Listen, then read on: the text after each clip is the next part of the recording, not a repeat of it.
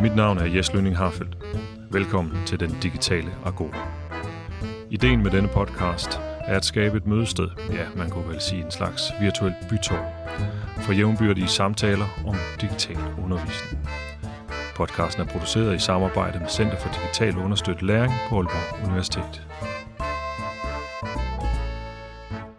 Portfolio og PBL, det er to ting, der spiller sammen her på Aalborg Universitet. Men øh, selvom det begge to er gamle traver for os alle sammen, så er der alligevel noget, øh, der er blevet lidt nyt her i den nye digitale virkelighed. For at finde ud af, hvad det nye øh, eventuelt kan være, har jeg i dag øh, besøg i studiet af Antonia Scholkman. Så Antonia, velkommen til den digitale Agora. Tak, yes. Kunne du lige fortælle til at starte med, hvilket institut du er på, og hvad du underviser i, og på hvilke kurser du underviser øh, til daglig? Ja, det kan jeg sagtens. Yes. Som, ja, mit navn er Antonia Scholkman, så man kan godt høre, var jeg ikke vokset op i Danmark. uh, men uh, ja, jeg kom her fem år siden, og jeg er knyttet til forskellige læringsundervisninger. Ja. Jeg underviser i kandidat i læring og forandringsprocesser, og så underviser jeg også i uh, master i læreprocesser, samt en del undervisning i det nuværende adjunktpædagogikum, ja. hvor jeg står også for at egentlig klæde vores adjunkter på ja. øh, at, uh, læring og forandring. Ja. Og vi er kolleger til daglig over på det, der hedder Institut ja. for Kultur og Læring nu om dagen. Det har skiftet et par gange i min livstid her på stedet. Uh, en gang hed det faktisk noget med filosofi.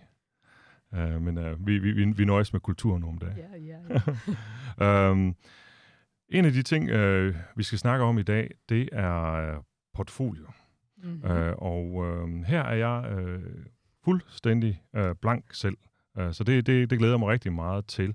Uh, og, vi skal, og jeg ved godt, det eksisterer, og jeg har hørt om det i mange år, helt tilbage fra min egen studietid, uh, men har aldrig hverken været udsat for det, eller selv gjort det som underviser. Uh, så kan du ikke starte med sådan helt basic og fortælle, hvad er det der portfoliearbejde for noget? Mm-hmm. Det kan jeg. Så portfoliearbejde trækker egentlig, og rækker langt tilbage. Um, og det var egentlig en tilgang, den uh, først var brugt i kunstundervisning. Ja.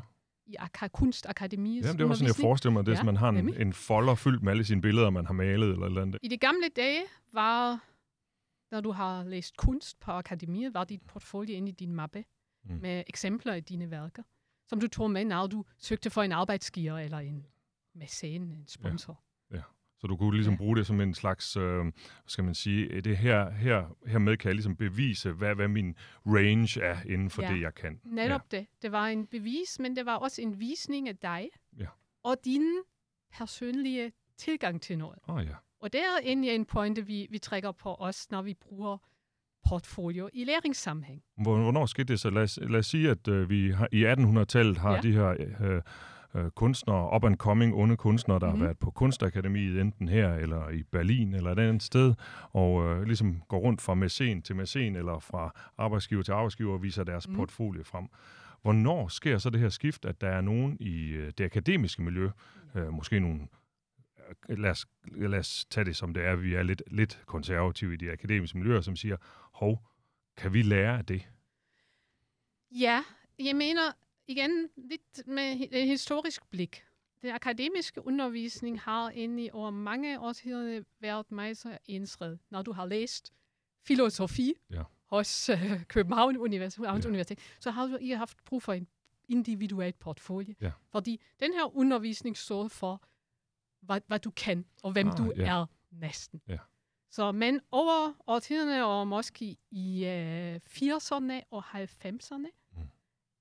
der opstår der noget med, at computeren flyder ind i ja. undervisning. Og det har medbragt ind i en skift eller en, en vækst i noget forskning, at studerende har styr på deres egen læringsforløb. Ja. Ved at bruge af de her mm. digitale nye self-learning, lille smule programmer og redskaber osv. Ja. Og så var der nogle smarte mennesker, og de har sagt, endelig har vi også brug for en slags dokumentationsredskab, når undervisning bliver mere individuelt og mere ja. fleksibelt og mere sådan en her selvstyret, eller læring bliver mere selvstyret. Så, så man forestiller sig, at man på, på samme måde mm. som, øh, som kunstneren kan gå rundt med mm. øh, i princippet sådan en, ja, i gåsøjen mu, muligvis mappe, der med, med tekstmateriale, mm-hmm. der illustrerer min range af viden ja. og, og, og, og, ja. og det, du faktisk siger, hvem jeg er i det her felt. Ja, og jeg mener, den første, hvad kan man sige, digitale portfoliebølge ja. tilbage i 90'erne, ja. det var sådan en af mig en opsamlings, en mappetænkning. Ja. Du har et eller andet digitalt redskab, hvor du har en, ja, en mappe, hvor du smider ind alle dine opgaver, du har skrevet, ja. og, så, og så har du sådan en samling.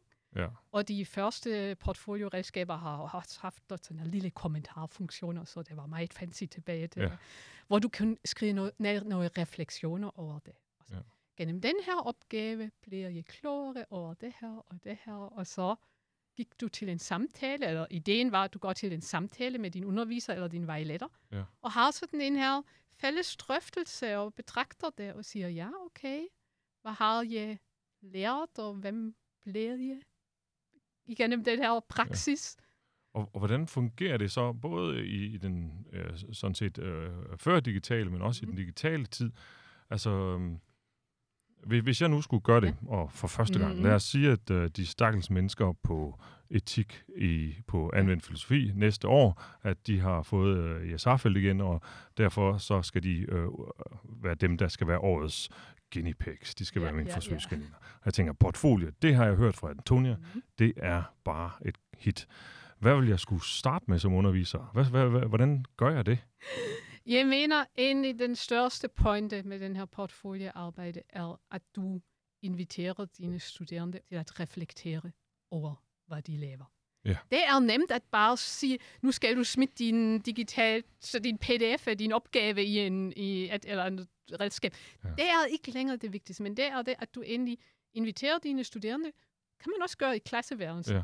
til en sådan her 10 minutter refleksion over, hver for sig selv eller i små grupper. Hvad er det egentlig, vi lærer, vi bliver klogere og med den her opgave. Ja, fordi jeg vil jo typisk bare spørge dem, uh, gå ud og reflektere og komme tilbage og fortælle, hvad Aristoteles mener. Ja. uh, og, og, og det skal de selvfølgelig også. Ja. Det, det slipper de ikke for, desværre. Ja.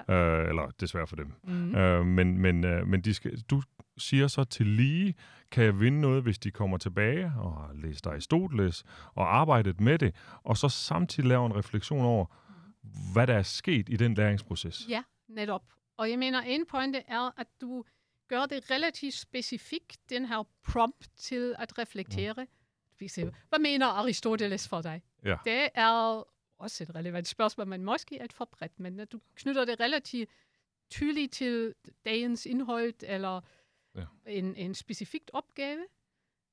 Første punkt. Anden punkt, at du opfordrer dem at lave et eller andet produkt ud af ja. det. Okay, ja. At det er ikke bare sådan en her fluffy, tak for snakken, ja. Men at, det gør noget, at de gør noget håndgribeligt med ja. det, eller de laver en, et eller andet slags dokumentation. Og så er mennesker måske lidt forskellige, så jeg for eksempel varierer det. Ja. Jeg har nu i gang bare sådan en her flowskrivningsøvelse. Ja. At jeg siger, bare, I skal ikke kigge på jeres blæt papir, eller bare have hvid skrift på hvid skærm, og bare fem minutter mm. lave sådan en flowskrivningsøvelse. Så har du et eller andet dokumenteret. Ja. En anden gang, jeg benytter mig noget sådan her inspirationsbillede af et andet, men bare så, at de endelig, ja, at der kommer noget håndgribeligt ud af det, ja. som de kan på et eller andet sted bare have sådan en her mappe på deres computer, hvor jeg siger, her er alle mine refleksioner. Er det så rigtigt forstået på en eller anden måde, at, at vi her arbejder med de studerendes refleksion i, på, på, på to måder, og, og, og to hinanden indgribende måder, nemlig både det, man med lidt et plat ord kan kalde mm. det kernefaglige. Ja. Vi skal forstå et eller andet i, mm. i, i teksten, øh, og lad os sige, det er helt udenfor. Det er slet ikke på Institut for mm. Kultur og Læring, det er, vi er over ved nogle helt andre, øh, så de skal lære et eller andet om... Øh, øh, et eller andet specifikt enzym, eller sådan noget ja, over ja, på ja. sund, øh, og, eller kemi, og, og, og, og det er sådan lidt som det kernefaglige, men at der også er en refleksion over, hvad det, hvad det vil sige at være i gang med at lære det. At der ligesom er to ja. dele. Ja, mindst to dele. Mindst to dele. mindst to dele, ja, ja. der findes masser af artikler omkring Ja. refleksionsniveauer eller Ja. refleksionsfokuser. Ja. Så det faglige, det personlige, læringsprocessen, Ja. og også en, øh, som, som fremhæves oftest i PBL, i PBL-sammenhæng, at man reflekterer også over den samfundsmæssige betydning. Åh oh, ja. Det kan Og- man også, og det kan du også styre ved de her prompts, de her opfordringer, de giver til dine Ja. studerende. Men, men hvis jeg, øh, så, så, så vil jeg jo som øh, en underviser, der er undervist i noget, jeg finder, øh, lad os sige, at jeg har undervist i argumentationsteori, eller, eller det med de enzymer her før, øh, komme tilbage og sige, jamen, vi, vi, vi har rigeligt, vi skal nå, Antonia. Mm-hmm. Vi har rigeligt, vi skal nå med det kernefaglige her, Øh, og det, det er jo en god idé at, at samle det sammen et eller andet sted, men, men det der med at have refleksionsprocesser om, omkring deres egen læring, altså det, det kommer til at tage ekstra tid. Ja. jeg mener, det her, øh, hvad kan man sige, the struggle is real. The struggle is real. Men ja. det er selvfølgelig, og det kender vi alle, det er en beslutning, hvordan man prioriterer Ja. eller også balancerer Ja. i sin undervisning. Og min erfaring er egentlig, at, at sæt, det kræver ikke stor tid. Nej. Man kan have nogle virkelig små refleksionsøvelser med i sin undervisning. Ja. Um, man kan også gøre det, for eksempel i vores LFP-program har vi i det syvende semester en hele dag sat tilbage til det, at ja. vi klæder det egentlig lidt mere på og fortæller os om læringsteorier og baggrund. Ja. Så en undervisningsgang ud af 15, Ja. hvor vi bare siger, okay, refleksionspraksis, og hvordan opbygger man egentlig sin egen refleksionspraksis. Ja, Um, den sidste, hvad var det? Uh, ja, altså det kræver tid, Ja. ja. måske, men ikke så stor tid. Nej. Um, plus, jeg mener i- igen, i vores LFP-studie har vi også en hvad kan sideløbende såkaldte FUS-samtaler, Ja. faglige udviklingssamtaler. Hver student Ja. over to semester får en time med en dedikeret FUS-samtalepartner. Og det er egentlig ideen, at de medbringer deres refleksioner. Ja. Og vi kigger sammen på, okay, hvordan kan du egentlig dokumentere, eller på et eller andet måde vise, hvordan du har udviklet dig Ja. gennem den her studie. Så, så, fordi det jeg selvfølgelig øh, ikke fisker efter, men Mm. øh, prøver at tale ind i, det er alle de underviseres Mm. øh, bekymring omkring antallet af timer, de har, øh, versus det, de skal nå. Ikke? Og, og hvis man så, hvis man nu som dig har øh, læring som en del af det, der også er din Mhm. kernefaglighed, Ja. så, så kan vi andre sidde tilbage og sige, jamen, så er det jo klart, så er det sådan noget, I gør. Men også der, hvor læringen ikke er kernefagligheden, hvor, hvor filosofien eller kemien Mhm. eller noget andet er kernefagligheden. Øh, vi, vi, vi, vi skal selvfølgelig finde plads til det også. Ja. Jeg mener, jeg kan argumentere fra to forskellige Ja. spor. Jeg kan Ja. argumentere for den helt hvad kan sige, gamle og øh, pragmatisk inspirerede øh, PBL-tradition, Ja. hvor vi egentlig valgte at reflektere over nøjagtigt. læring Altså, er en hvad kan jeg sige, det, er, det er en nødvendig proces af din, øh, at, at, at du lærer. Ja. At du, du forstår noget. Ja. Og derfor er det på en måde egentlig næsten uomgængeligt, at du også integrerer den her refleksionsdel. I, og, og, i, vir- og i virkeligheden, så din er den der jo altid hos de studerende selv. Det er Ikke? Så, så det, er, det er jo på en måde, øh, altså min, min, mit svar til mig selv her Mm. vil være, jamen hvis jeg ikke tager det op, så, så er det ikke, at det ikke eksisterer eller ikke er der, så overlader jeg det bare til de studerende Ja. selv. Jeg mener, lidt, lidt i forlængelse af, hvad Paul Watzlawick har sagt om, om, at man kan ikke, ikke kommunikere. Ja. Du kan også sige, at man Ja. kan ikke, ikke reflektere. Nej. Og for eksempel uh, Jack Mesirow, for sin læringsteoretiker, ja. har sagt, der sker altid refleksion. Ja. Eller Karl Weigs meningsdannelse. Ja. Det, der, det, at der kommer et eller andet overvejelse om, hvad, hvad betyder det her egentlig? Mm. Det er uomgængeligt. Men hvi- hvis du aktiverer det aktive, eller integrerer det aktive med dine studerende, Ja. så har du også en chance, at de får noget, hvad kan man sige, konstruktivt ud af det. Ja, ja. Fordi deres individuelle refleksion er bare måske, hmm, det var kedeligt med Antonia. Ja. Min refleksionsudfald er egentlig, at jeg skal slippe af det næste undervisningsgang. Ja.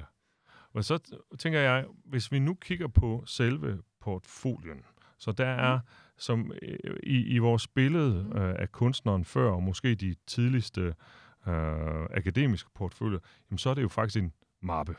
Det er Ja. simpelthen en, en mappe fyldt med øh, enten sketcher Mhm. af halvnøgne mennesker, eller gode tekster om et eller andet øh, fagligt øh, felt. Øh, men det er det jo ikke mere, er det rigtigt? Nej, men vi har jo, Jo. i den digitale sfære nye måder at egentlig Ja. præsentere vores arbejde og hvem vi er. Ja. Stikker LinkedIn. Ja. Vi arbejder i vores FUS-samtaler meget aktivt med vores studerende, hvordan de kan egentlig vise, hvem de er og hvem de ved Okay. at læse Ja. LFP Ja.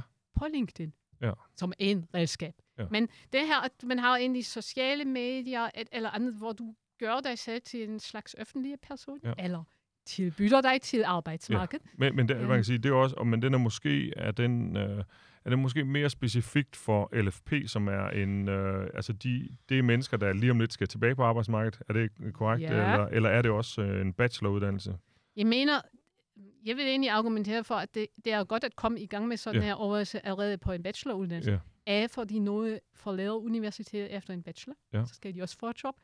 Men også, det kræver også en vis, hvad kan man sige, praksis, og at du øver dig i den her, hvordan i tale sætter jeg egentlig, hvem jeg er, hvad Ja. jeg kan, hvad mine kompetencer er, og du skaber på en måde en, en koherent eller en god historie omkring din egen læring. Eller Jeg, jeg, jeg, jeg kan sagtens se det. Altså, jeg, jeg prøver bare at spille djævelens advokat herovre, ikke? det er Fordi fint. er det en af de ting, vi øh, nogle gange øh, slås med på anvendt filosofi, det er selvfølgelig, at, mm-hmm. at Mhm. vi underviser i, lad os bare tage mit eget fag, så jeg ikke smider nogen under bussen. Altså, Mhm.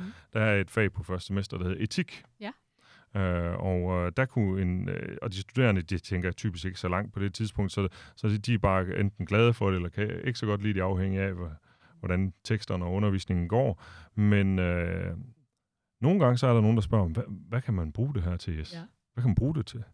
Og øh, så har jeg en smør, som jeg er god til øh, at fortælle, fordi jeg ved faktisk, hvad Mhm, de studerende, som jeg nu har, eller tidligere studerende, som nu er ude at arbejde, som nogle gange melder ind, hvad de kan Ja. med det der, de lærte på første semester af etik. Øhm, og øh, her ser jeg der en mulighed for mig for at sige til de studerende, jamen, prøv I at starte. Hvad kan man bruge det her til? Hvor, hvor, hvor passer det her ind ude i verden og i din læringsproces? Ja, nemlig. Og jeg mener på en måde, vi står måske lidt mere tydeligt med udfordringer i øh, humaniora og samfundsvidenskaberne, med, eller noget af vores fag, i forhold til, at man skal læ- lære at fortælle om det, hvad man Ja. kan. Ja. Men mit argument vil egentlig også være, at også en ingeniør, eller en, en, en noget fra, fra Sund, eller så. Ja. Egentlig i en, i en verden i stor forandring, Ja. er det altid en god investering at også øve dig i at, ja, sige, at i tale dine, dine kompetencer. Det er, og det er meget få øh, af vores tidligere studerende, der nu er ude i verden, der ikke mm. i deres arbejde også øh, øh, oplever forløb, hvor de skal lære igen. Øh, det, det findes ikke ret meget, hvor man ikke igen står i læringsforløb i sit arbejdsproces, og derfor selvfølgelig også kan reflektere over det der. Ja. Så portfolien er blandt andet et redskab til en refleksion over sin egen læring. Men samtidig så er det noget, der er, synes du i hvert fald, og jeg tror også, jeg er overbevist allerede måske, kobler til øh, et øh, fremtidigt øh, arbejdsliv. Øh, Ja. Hvordan ser du den kobling der mellem de to ting? Ja, jeg mener, som vi har snakket om, endelig gennem at reflektere over din egen læring, det har noget at gøre med, at det, det er en bevidstgørelse. Ja. Hvad du kan, måske også hvad du ikke kan. Ja. Um, også hvad, hvordan egentlig den her faglige indhold kobles til det, hvor du siger, det, det er mit hvad kan man sige, hjerteemne, eller det står jeg for. Ja. Og det er egentlig også den pointe, vi ser også i empiriske studier om, om øh, hvad kan jeg sige, kandidatoptag og, og alumne og alt muligt, at egentlig, hvis du forlader universitetet og har øvet dig i at give udtryk, Ja. hvad du er særlig god til, eller hvad din, din tilgang til noget er, så har du egentlig en, en hvad kan man sige, det, det giver noget til en arbejdsgiver Ja. at forstå det. Vi, vi, har lavet, vi har lavet en studie med en øh, gruppe af studerende, hvor vi har inviteret dem til at reflektere over, hvad, hvad får du egentlig ud af at læse hos Aalborg Universitet Ja. med en PBL-tilgang? Fordi det har vist sig, at også PBL-studerende har lidt svært nogle gange at i tale selv, hvad de egentlig kan, Ja. ud fra at læse på en, på en PBL-universitet. Hvad det særlige er. Der var der en student, og det henviser til, vi også til en, en artikel, jeg har et fint citat med i den der artikel, hvor den her student sendte med os omkring det, ja, hvor blev du egentlig klogere over, hvad kan du? Og studenten var altid så, ja, um, jeg læser det her og det her fag, og så læser jeg det her fag, og så læser jeg det her fag. Ja. Og vi var altid, men hvad, hvad, hvad er det for dig? Og så pludselig sagde den her student, ah, det er ikke om, hvad jeg gør, men hvordan jeg gør det. Ja. Og det var så det her kæmpe aha-moment, Ja. hvor, hvor den her student forstår det egentlig, ah, det er noget med, at jeg finder mit eget sprog og udtrykke, hvad det er, hvad jeg kan. Ja. Og det kræver en slags, man skal øve sig i det. Ja, Og det, det er kræver, at man har noget, hvad kan man sige, sådan her artefakter, altså noget, hvor man kan klæde sig på og sige, ja, jeg har noteret noget ja. om mig. Det kræver også, at man har en samtalepartner måske, noget, der udfordrer en. Ja. lidt. Og også, at der findes lidt rum til det, egentlig at i talesætte det, eller at øve sig i talesætte det.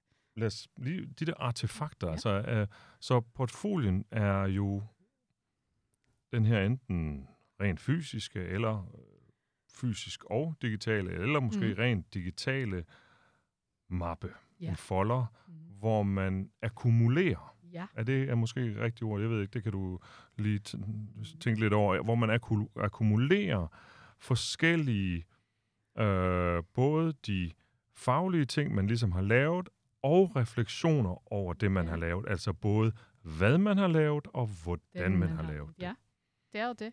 Ja. Og igen, hvis, hvis du nu tager LinkedIn, bare fordi det er egentlig et relativt simpelt eksempel. Ja. LinkedIn er egentlig et portfolio-redskab. Okay. Hvor du endelig har sådan en nøglepunkter. Nu jeg har lavet min uh, kandidat i 21, og jeg har lavet et, ekstra, et efteruddannelse der og der. Men så har du også mulighed for at endelig skrive nogle åbne tekster ind. Ja. Rundt omkring, hvad det egentlig var, du har taget ud af det. Ja, I modsætning Øhm. til Twitter og andre steder, så er der jo virkelig ingen øh, overhovedet nogen som helst krav til øh, øh, korthed på, på LinkedIn. Ja, nemlig. Du Så- kan skrive en roman om Ja, dig. ja.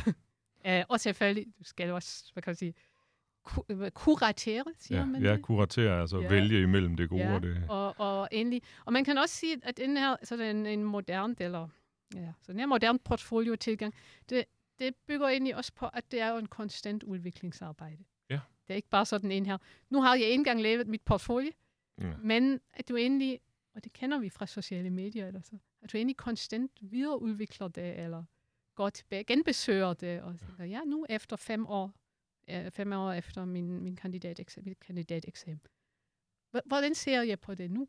Ja. Og hvordan reflekterer jeg over det nu? Og hvordan fortæller jeg til nye arbejdsgiver nu? Kunne du øh, give et eksempel mm. på, øh, hvordan du bruger portfolio i et af dine kurser? Ja. Sådan helt konkret, altså, hvad starter du med? Hvad beder du de studerende om at gøre? Og, og, og hvad, hvad ønsker du, der skal være af produkt til sidst? Mhm. Og, og muligvis også, øh, er det noget, du skal godkende, eller er det noget, der endda indgår i eksamen, eller sådan noget? Ja, så øhm, jeg arbejder egentlig mig med sådan en her tilbud om nogle refleksionsøvelser, ja. må jeg bare sige. Hver undervisningsgang de sidste fem minutter har vi et eller andet, og jeg varierer det, hvor, vi egentlig, hvor I skaber et lille artefakt over, hvor står I i studiet, hvad bliver I klogere over i den her undervisningsgang, eller Ja. andet. Um, og så um, enten til en øh, slags vejledningssamtale, eller i vores LFP-program i de her FUS-samtaler, ja. så opfordrer vi egentlig de studerende at medbringe de her ting, eller allerede prøve at skrive om det. Ja. Der er sådan en her refleksionsblanket, hvor man kan sige, ja. Gå, øh, kig tilbage til det her, på det her semester, og skrive også en lille, ikke et, brev, men giv os noget per skrift, hvor du reflekterer over din læringsforløb. Ja. Ja.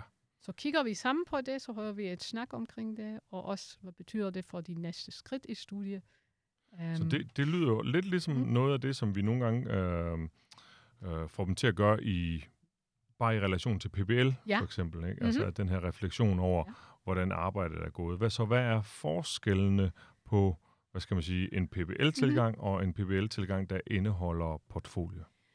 Jeg mener med en hvad kan man sige, lidt mere struktureret portfolieagtig ja. tilgang, sætter du måske lidt mere fokus på den individuelle læringsforløb. Ja. Fordi PBL har jo også meget, står meget på gruppeproces ja. og også gruppereflektion, så du normalt i vores PBL-opgave har vi altid refleksion over gruppeproces. Ja, lige nok det. Um, mens det her, og det er måske også en lille smule kritikpunkt, det er mere en individualiseret tilgang. Ja. Hvor, du en, hvor vi egentlig arbejder lidt mere med studerende hen til deres individuelle portfolio ja. og også profil opbygning, ja. kan man sige. Og ser du, øh, øh, at der, skal man gribe det forskellige an? Øh, nu har vi snakket. LFP et par gange, det ja. der hedder læring og forandringsprocesser, øh, som er en uh, uddannelse, som jeg også ved, øh, øh, som, som mange folk de tager og så ligesom skal ud og jeg ved ikke, er det en master eller er det en kandidat? Det er en kandidat. Det er en kandidatuddannelse.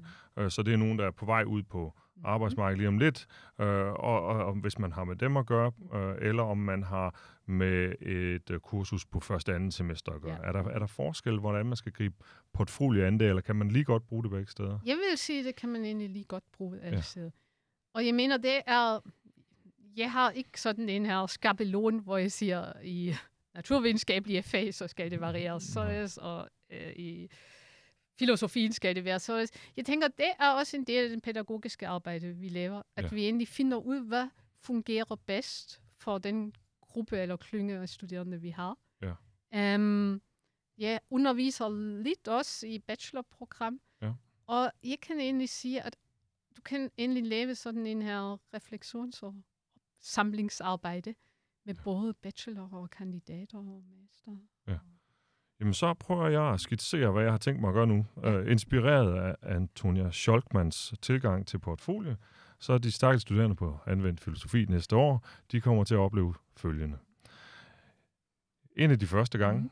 vi starter tidligt med det, uh, beder jeg dem simpelthen om at lave en dedikeret uh, mappe i deres OneNote, eller måske endda bare i en fil drive på deres computer, som er deres portfolio, og så kalder de det det.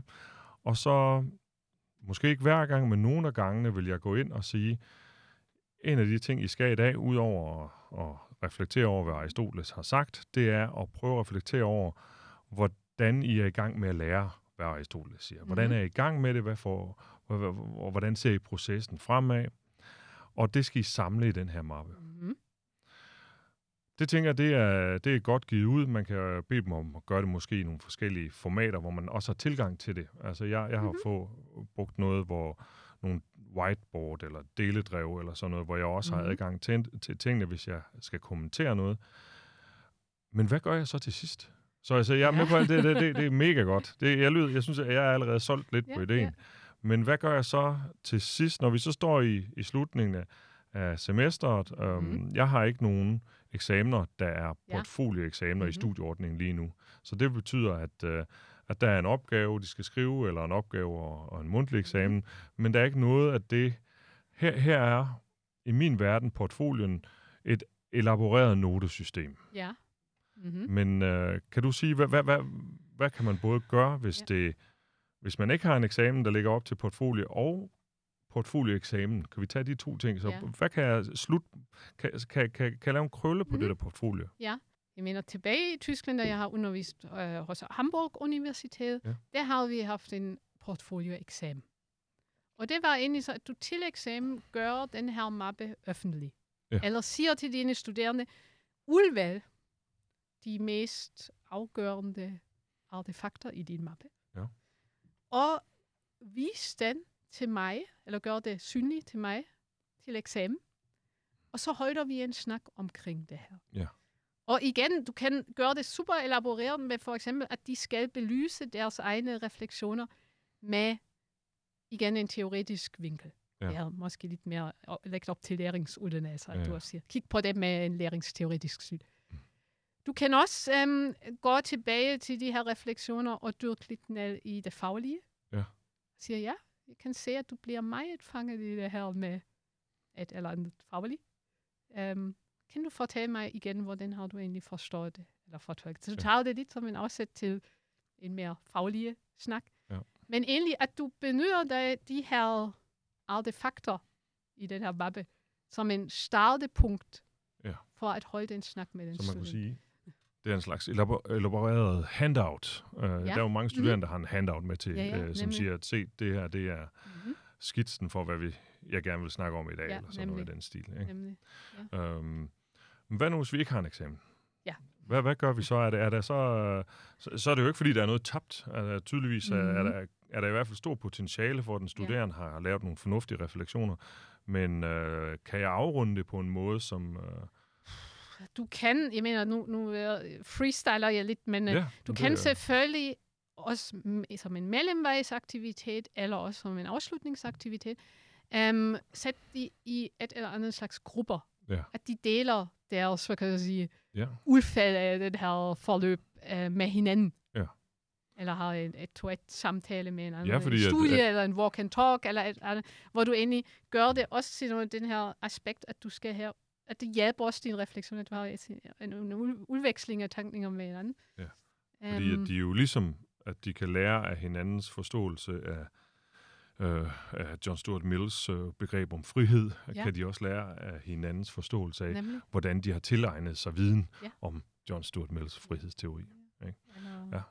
Et, så, supplerende, um, hvad jeg oplever ofte, er, at hvor mine studerende, mens de er i gang med alt det her studie, så er de vældig stresset Ja. med alt det, og eksamener og projektskrivning osv. Så, videre, og så, videre. så de egentlig betragter det her med refleksionsøvelser og, og samle det til et eller slags portfolio, lidt som sådan en sø- sideløbende lille ja. quirk fra et folie. Ja, og, de, og de, Mm. du skrev endda i, i dit oplæg til mig, at, at de nogle gange sådan næsten følte sig lidt, lidt, lidt, lidt sådan irriteret over, at, at nu skulle de sidde der og reflektere. Ja, Altså. ja, og jeg mener, som sagt, jeg, jeg plejer at have en god del variation med i det, ja. um, også med, find et billede, som står for noget, du har oplevet Ja. øh, i den her undervisningsgang. Men jeg oplever det nu, efter fem år, har oplevet det flere gange, at der kommer nogle tidligere studerende, Mm. og siger, ah, da jeg var ude at søge et job, eller nu efter to år efter øh, kandidateksamen, nu bliver jeg egentlig rigtig bevidst overfor, at det, det giver noget til mig, at jeg egentlig øh, at har, har, har dannet mig et sprog Mm. omkring min egen læring. ja. Så, og det kender vi også fra forskningen, at de her effekter af nogle af de her Ja. jeg kan sige, lidt mere fluffy og bløde tilgange, de måles bare noget tid efter uddannelser. Ja, og de måles typisk ikke i de almindelige eksamener, vi har. Nej, Nej, netop Nej. ikke. Men bare, at folk siger, ja, nu er jeg ude i jobbet. Ja. Nu kan jeg se, at der ligger en værdi at have en reflekterende praksis over sin egne Ja. handling. Kunne vi øh, vende det der med, at øh, da de første portfolier de dukkede op Mm. mm. øh, i verden, der, der snakkede vi ikke øh, det digitale, som vi gør i dag.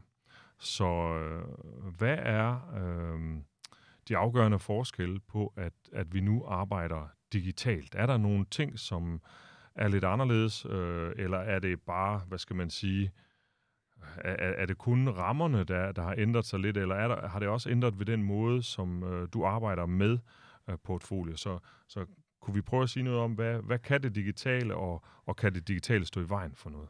Ja. Jeg mener, rent redskabsmæssigt, men det er ikke bare rent, fordi det har stor betydning, hvilke redskaber du har Ja. Til at bruge i, din, i sådan en portfoliopraksis. Ja. Og der findes jo en masse spændende ting. I dag er, det relativt nemt at opbygge en lille hjemmeside. Ja. Og i vores lille forskningsprojekt, vi har haft omkring det, så har vi bedt de studerende at lave et super nemt hjemmeside om dem. Ja. Hvor de bare siger, hvem de er, og hvad har de til den her tidspunkt lært vel at læse Ja. til PBL Universitet. Og det var super spændende at se, hvad de egentlig Ja. laver. Plus, det, er, det, det, det skifter selvfølgelig også lidt den her modalitet, at du kan dele det med en anden, Mm. uden at bare sidde i klasseværelse. Um, så det, på den måde, der findes en del virkelig spændende digitale tilbud eller redskaber. Ja. Så, så der findes, det, det er jo, man kan sige, det er anderledes end at have en stak papirer Ja. i en øh, mappe Ja. øh, hjemme på kollegieværelset. Ja, ikke? At, at, at du har øh, en, øh, noget, som kan tilgås hele tiden af mange Ja. mennesker, Ja. af forskellige grupper af mennesker, afhængig af, hvad, hvad du gør. Mm. Øh, både som det, du sagde, LinkedIn-sider, eller lave en hjemmeside, eller noget af den Ja, stil, ja. øh, hvor man har de her refleksioner, øh, eller dele mapper af en eller anden art. Øhm, og så det her med, at, øh, at du har nye formater, så det er ikke bare en delingsmæssig, men det er også nogle, øh, hvad kan man sige, hvor, hvor kunstneren øh, havde visuelle ting, så var der trods alt øh, et lærred, eller et stykke papir, eller et eller andet, det var på. Ja. Øh, men man forestiller sig næsten også, at det må, man må gå ud fra, at portfolier i, øh, i kunstverdenen i dag øh, i høj grad også er virtuelle eller digitale. Ja, ikke? jeg mener, Øh, en, en kunstner i dag har for eksempel... Jeg følger jo mange kunstnere på, ja. på Instagram ja, eller så. ja, Og det er inde i deres portfolio. Ja. Hvor de ikke bare viser deres øh, kunstværker, men de viser også, hvordan de arbejder med det, og Ja. hvornår de har udstillinger. Og så det er egentlig for en indblik i deres praksis, kan Ja. man sige. er der så nogle udfordringer med det? Altså det der med, at det er blevet digitalt og online og... Ja, jeg mener, udfordringen ligger egentlig lidt med en anden indgangsvinkel. Ja. Fordi den her hele digital transformation af undervisning, Mm. det, det har en tendance at gøre læring meget, meget individuelt. Ja. Det ser vi, når sådan deltager i sådan en her MOOC, eller laver noget microcredentials, så, så har vi det er, det er fantastisk, fordi du, du er uafhængig af tid og sted, og øh, alt det, men du taber, man taber også den her sociale, det sociale, og ja. også det, at man deler et rum og et sted med hinanden. Ja. Og på den måde er mit argument, at ind i sådan en her portfolio-tilgang, er også et måde at fange noget af de her problematikker Ja, i den meget fleksibiliserede og måske meget individualiserede læring Ja. ja. igen. Vel at skabe tid og rum og mulighed for at indfange noget rundt omkring, hvad betyder det egentlig for dig?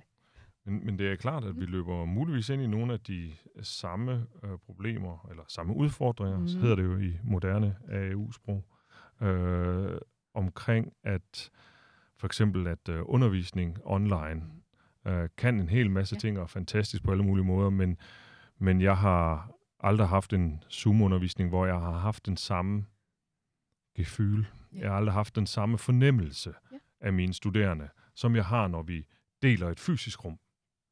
Helt sikkert, og det, det var jo en, en stor læring, mange af os har Ja, ja. oplevet under Ja. corona-tiden. Jeg har været Ja. så der super digitalt entusiast, Ja. inden corona kom. Ja. Og så pludselig var det, er måske også lidt uh, todimensionalt. Ja. ja. Men, øhm, og selvfølgelig har det, hvis du bare laver portfolioarbejde i sådan en her individualiseret todimensionelt Ja. rum, Ja. har det afhængig af, hvordan du operationaliserer det, Ja. hvordan du omsætter det til noget i din undervisning. Det kan komme til, at det bliver sådan en afkrydsningsøvelse. Ja. Nu skal jeg også skrive en reflektiv, refleksiv Ja. øh, tekst, Ja. øh, fem linjer omkring. Ja. Og så får du noget, hvor der står, ja, Aristoteles har virk, virkelig to- stor betydning for mig. Ja. Det ser jeg hver dag, punkt. Og så, Ja. ja. ja, okay. Mm. Ja. Så er der Ja. ingen, der har fået noget af det i hvert fald. Så også igen med en portfolioarbejde i din undervisning, du har egentlig noget for at søge for, at det kommer til at leve. Ja. Og det er egentlig det, hvor, hvor du har brug for andre mennesker. Og det, det tror jeg, det er jo måske, øh, måske afslutter vi med det, nemlig den her med at, at sige, jamen, hvordan kan vi, eller mit spørgsmål her mm. Til sidst, hvordan kan vi øh, få de studerende til at interagere omkring det her? Hvordan, øh, Ja. hvordan gør du det i praksis? Ja. Jeg mener, om, om vi vil eller ej, vi som underviser er rollemodel. Ja. Og på en måde, jeg, jeg modellerer det didaktisk eller pædagogisk. Jeg giver de studerende konkrete, hvad kan man sige, opfordringer. Mm. Jeg, også, jeg, jeg viser, hvordan man egentlig holder en snak omkring sin egen læring. Ja. Jeg, jeg modellerer det næsten. Ja. Um, men en, en stor del er virkelig, at man er ikke sky for at virkelig opfordre de studerende, snakke med hinanden Ja. og give god vejledning eller lægge skinnerne på en måde, at de ikke går tabt i det. Ja. Fordi jeg, jeg gider ikke at bare sige, snak med hinanden. Nej. De ved ikke, hvad de skal. Så det skal være siger- relativt konkret, ja, når man gør det. relativt konkret og siger, ja. Ja. Øhm, hvordan oplever du, eller hvordan ser du på de tre her aspekter? Og, og her bliver det jo så svært for mange af os, som ikke er øh, læringsfaglige. Øh. Ja. Øh, er der nogle steder, vi kan øh, søge efter ressourcer for, at- for at, at, at tænke de her ting? Ja. Um, jeg mener bare øh, helt generelt, når man, når man googler læringsportfolio, Ja. så er der så, nogle hits. så er der nogle hits også i forhold til nogle faglige ja. tilgange. Men vi har også en fin, håber jeg, en fint artikel ud fra vores øh, projekt omkring ja. det, hvor vi har opbygget sådan en øh, grundlæggende model Ja. med fire elementer, som du skal egentlig søge for, at de er på plads. Men det er selvfølgelig en del af din universitetspædagogisk arbejde, at du, at du hvad kan sige, fylder de her elementer med den mest hensigtsmæssige indhold, eller den mest hensigtsmæssige Ja. ja. konkretisering, som passer til din Ja. øh, Vi undervisning. lægger selvfølgelig øh, den artikel ud på hjemmesiden sammen med interviewet her. Tusind tak, Antonia. Det var mega spændende. Og øh, jeg kan nok sige, øh, at de... Nu skal jeg ikke kalde dem stakkels, for nu bliver det godt. Mine studerende på anvendt filosofi næste år, de øh, kommer til at se noget til portfolier. Så det vil jeg glæde mig til. Tak fordi du kom forbi den digitale agora. Tak, Jes. Det var en fornøjelse. Du har lyttet til Den Digitale Agora.